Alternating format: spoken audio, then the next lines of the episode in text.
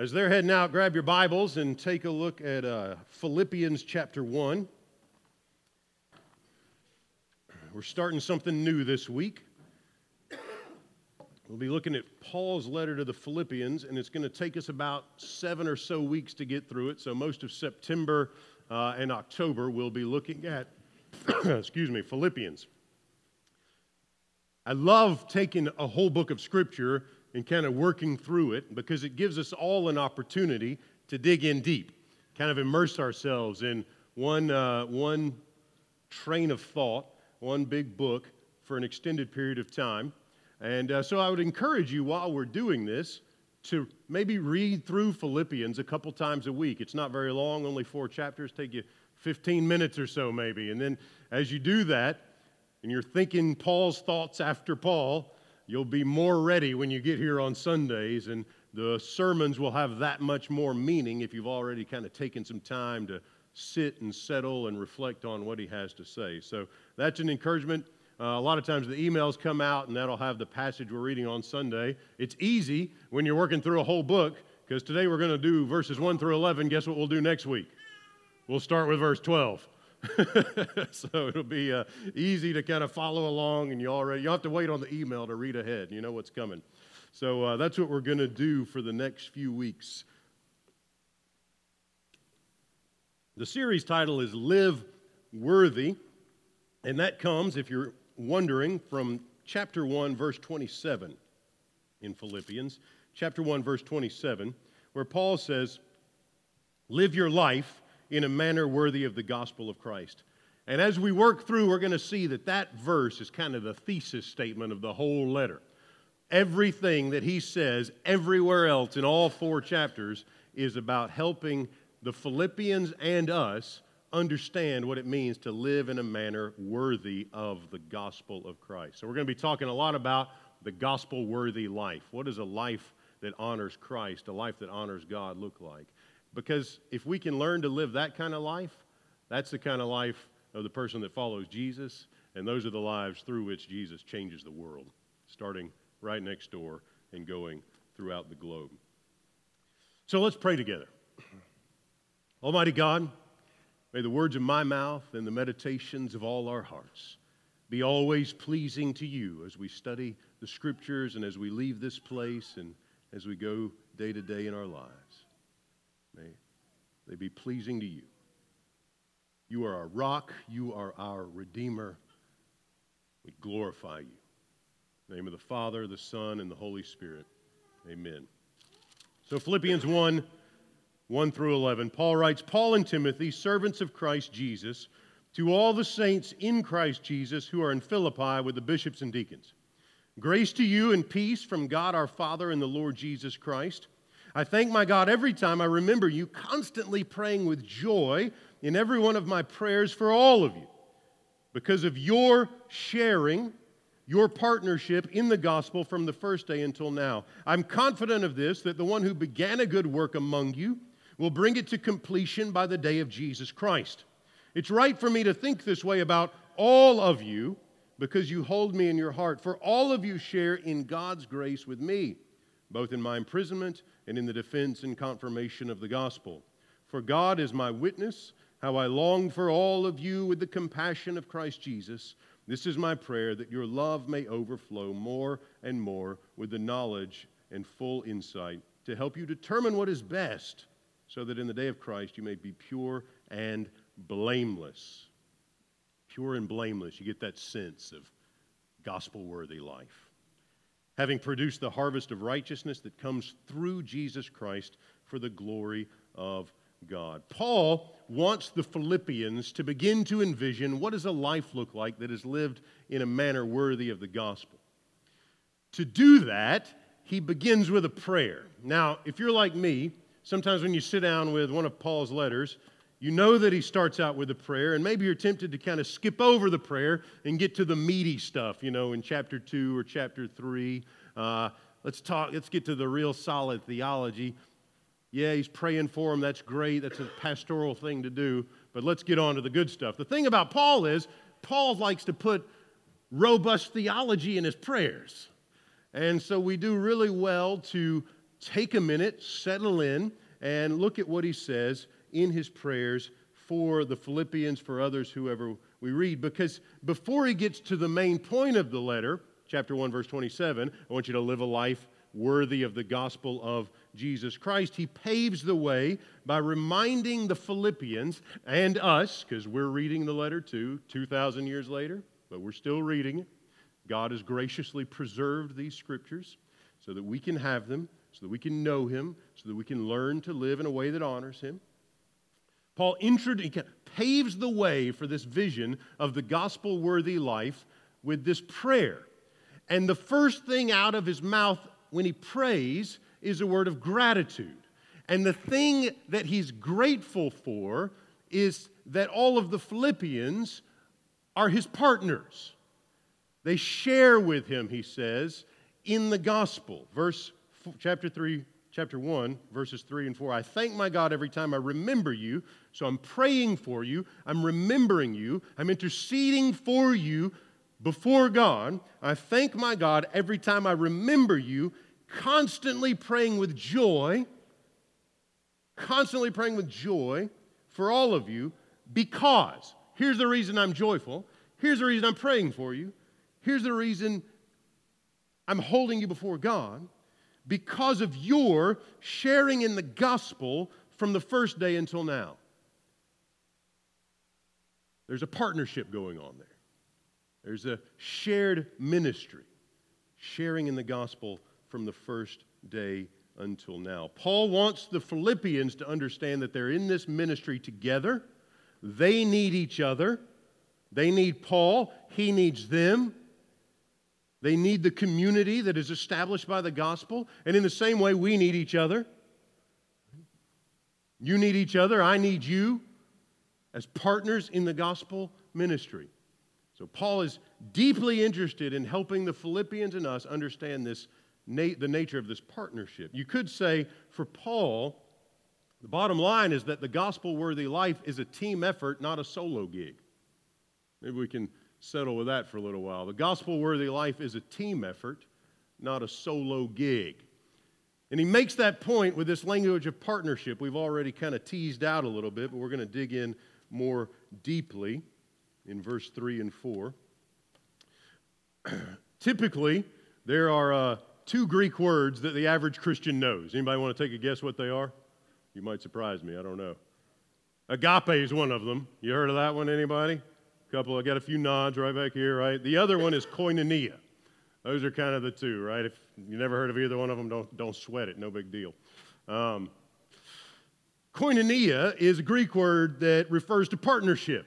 Uh, if you were going to enter into a contract with somebody, maybe a business deal, you'd use the word koinonia to describe that. But it's far more than a contract in the ancient world, it's a deep partnership. And that's the word that Paul uses uh, in these opening uh, words of his prayer. I thank my God every time I remember you, constantly praying with joy in every one of my prayers for all of you because of your koinonia in the gospel, your partnership in the gospel, your fellowship in the gospel. And so while you might use this word for a contract, it's not the same thing as a couple of CEOs in 21st century getting together and writing up a contract and saying, all right, I'm going to do this and you're going to do that. And if you break your part of this, I'm out over here and I don't have to do this. And you know how those things work. In the ancient world, it's not the sort of thing you just, if somebody breaks it, you can say, I'll see you later. I'm going to go find somebody else to be partners with. Koinonia is a deep, abiding, passionate commitment to a shared cause. Right? This deep, abiding, passionate commitment to a shared cause, a shared mission. And if somebody isn't quite as passionate as you are, it doesn't mean you give up on them, does it? Right? You want to bring them along because you're in a community together, because you're in it together, because you are partners together in the gospel. And so this is the thing that Paul is grateful for. Why is he so joyfully grateful to God? He's grateful for this koinonia, this partnership that he shares with the Philippian Christians. Um, now, what's the significance of that? The significance is that gospel ministry isn't just for Paul while everybody else kind of watches. Right? Sometimes we treat it like that. Like, you know, the preachers go off to seminary and get their training kind of like other professionals. Doctors go to med school, and lawyers go to law school, and other folks go to other kinds of schools, and preachers go to preacher school, and then you come back and you're a professional and you do it, and we'll just kind of pay you and watch. But that's not quite how ministry works out in the New Testament, is it? Paul doesn't say, hey, I'm the pro, leave it to me. You guys just kind of hang out and watch me do my job.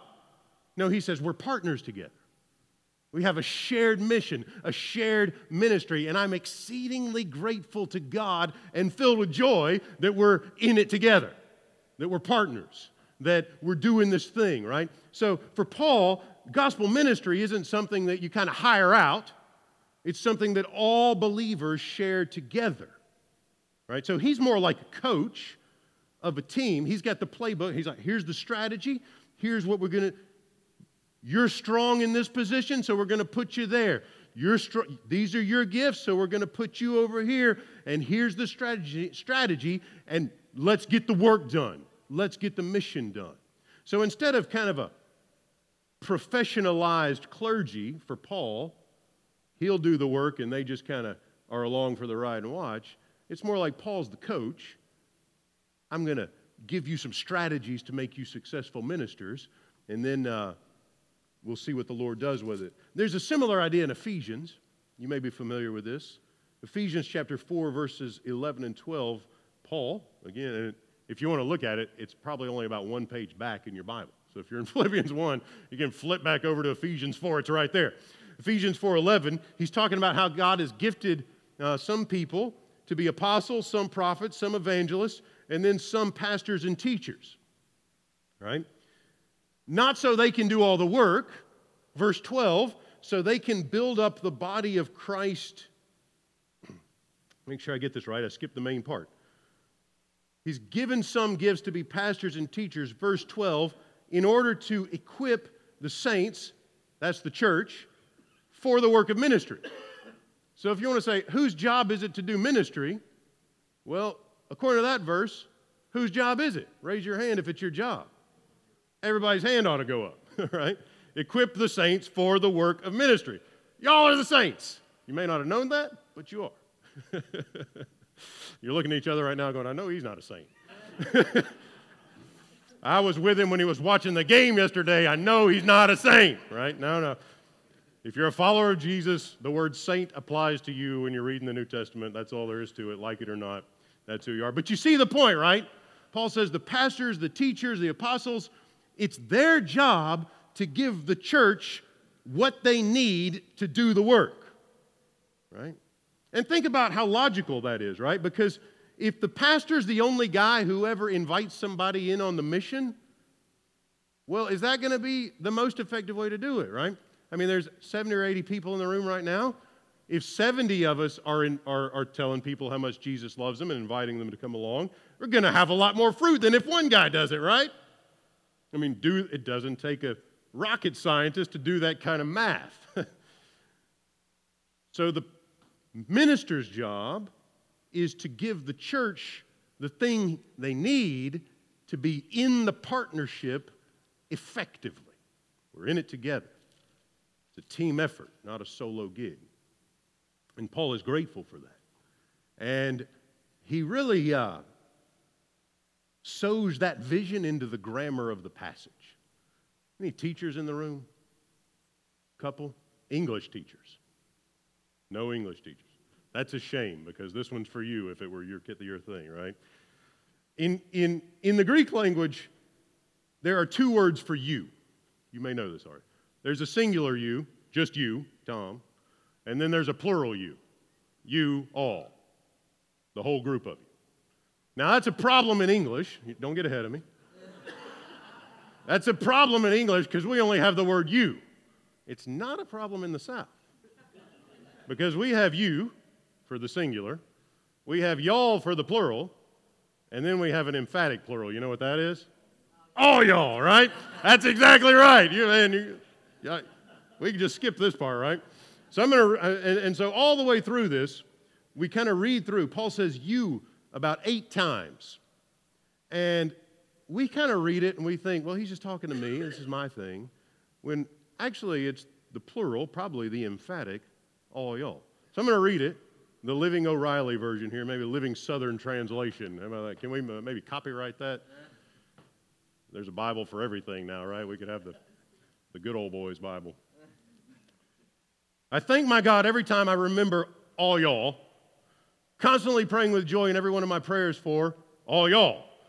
Because of your sharing in the gospel from the first day until now, I'm confident of this that the one who began a good work among all y'all will bring it to completion by the day of Jesus Christ. It's right for me to think this way about every last one of y'all because you hold me in your heart.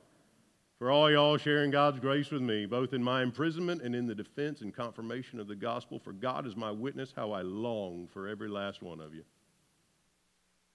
with the compassion of Christ Jesus. And this is my prayer that y'all's love may overflow more and more with knowledge and full insight to help y'all determine what is best, that in the day of Christ, y'all may be pure and blameless. It's crystal clear, isn't it? Right? This is not a singular, me and Jesus got our own thing going. This is every last one of y'all, isn't it? Right? Koinonia is about y'all, not you. All of us together. Team effort, not a solo gig. The mission only works if we're in it together. Maximum fruitfulness only happens if we're in it together. The most efficient work of the church only happens through a team effort. There's no such thing as a solo Christian. There's no me and Jesus got our own thing going.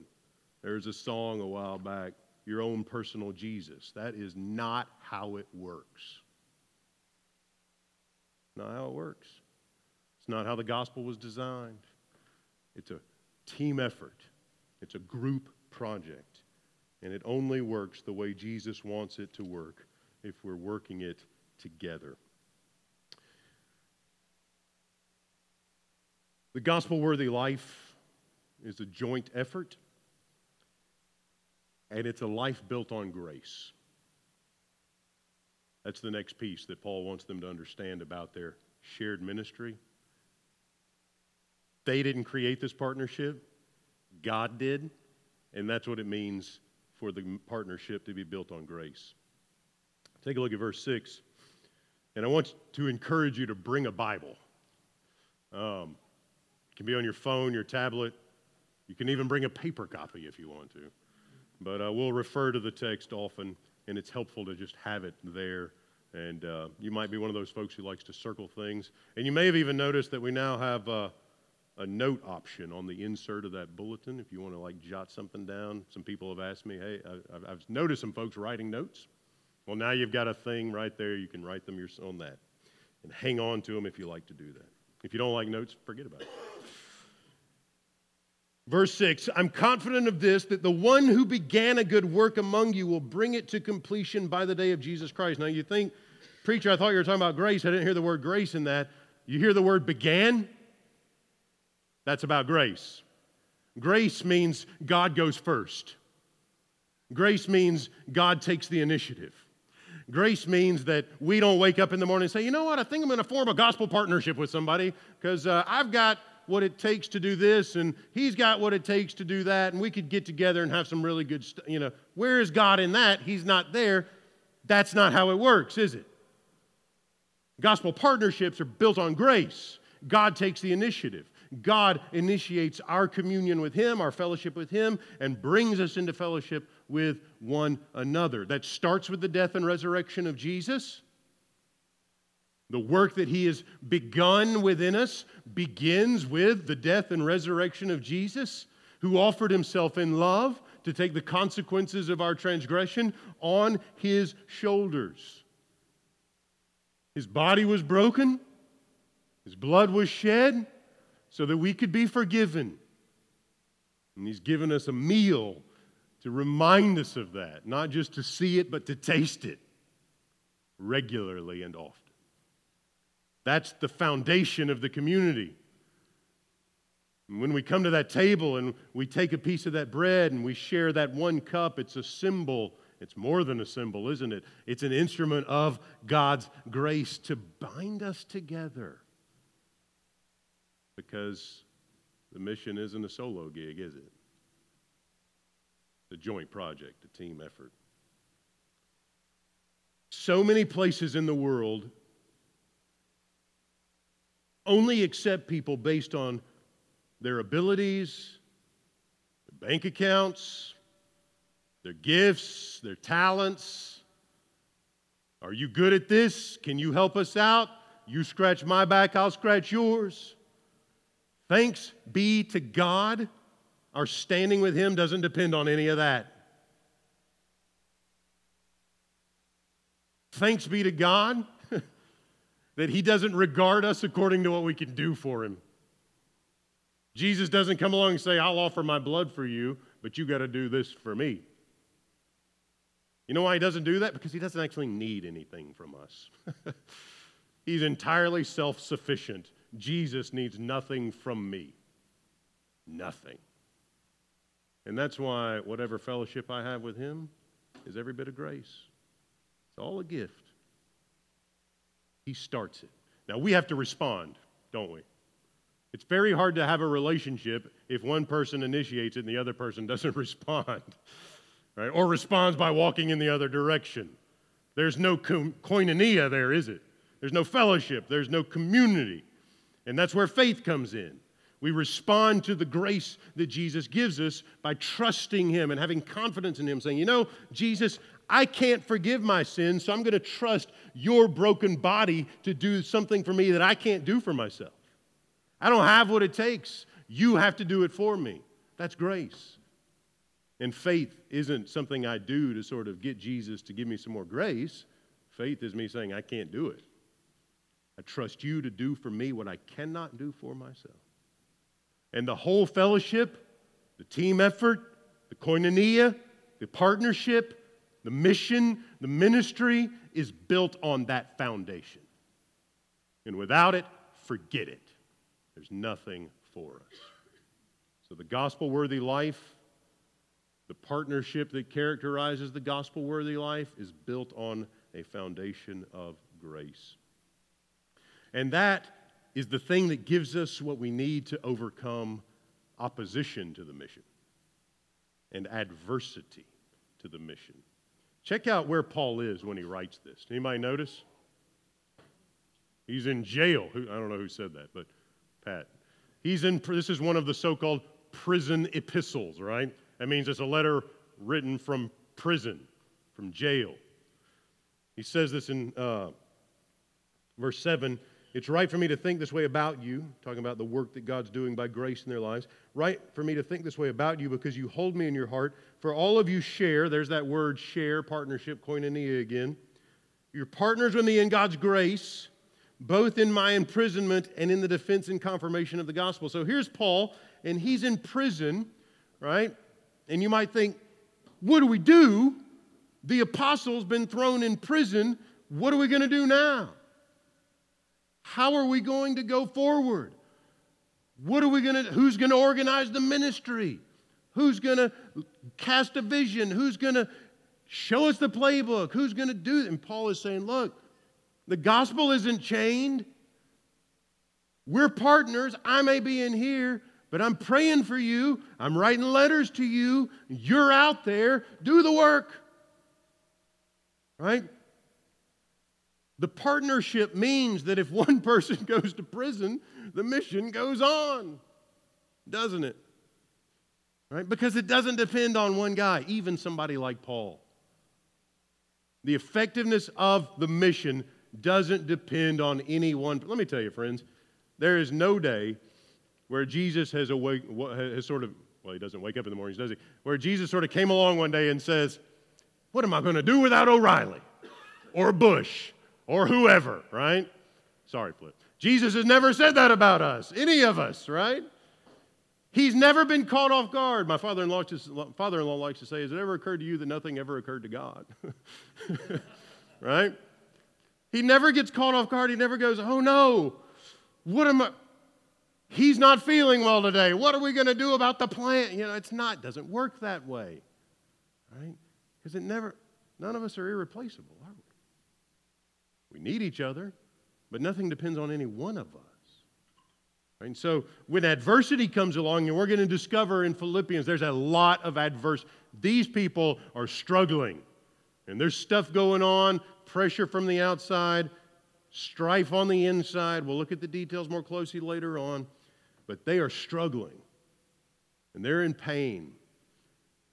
But that fellowship is the thing that holds them, the gospel fellowship is the thing that holds them together and gives them what they need to overcome the adversity that would seek to destroy their mission.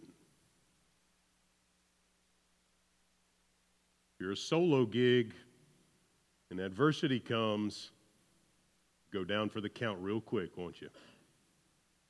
If, I, if it's just me doing my thing with Jesus, and something comes along and puts me out of commission, well, that's the end of the thing, isn't it?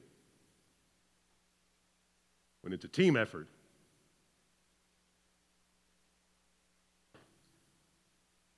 Adversity doesn't put an end to the mission. The gospel worthy life is a team effort, not a solo gig. We're going to come to the Lord's table. This table, this bread, this cup, is a, a visible, tangible, and my favorite part, tasteable revelation of the presence of God in our midst. the word communion sounds a lot like the word community, doesn't it? And community is all about partnerships and fellowships. This table creates the community between us and God through Jesus. And then when we all share it together, it binds us together in community. Everyone you have communion with, that's your koinonia. So when you come today, you break that bread and you dip it in that cup and you take it into your mouth and you taste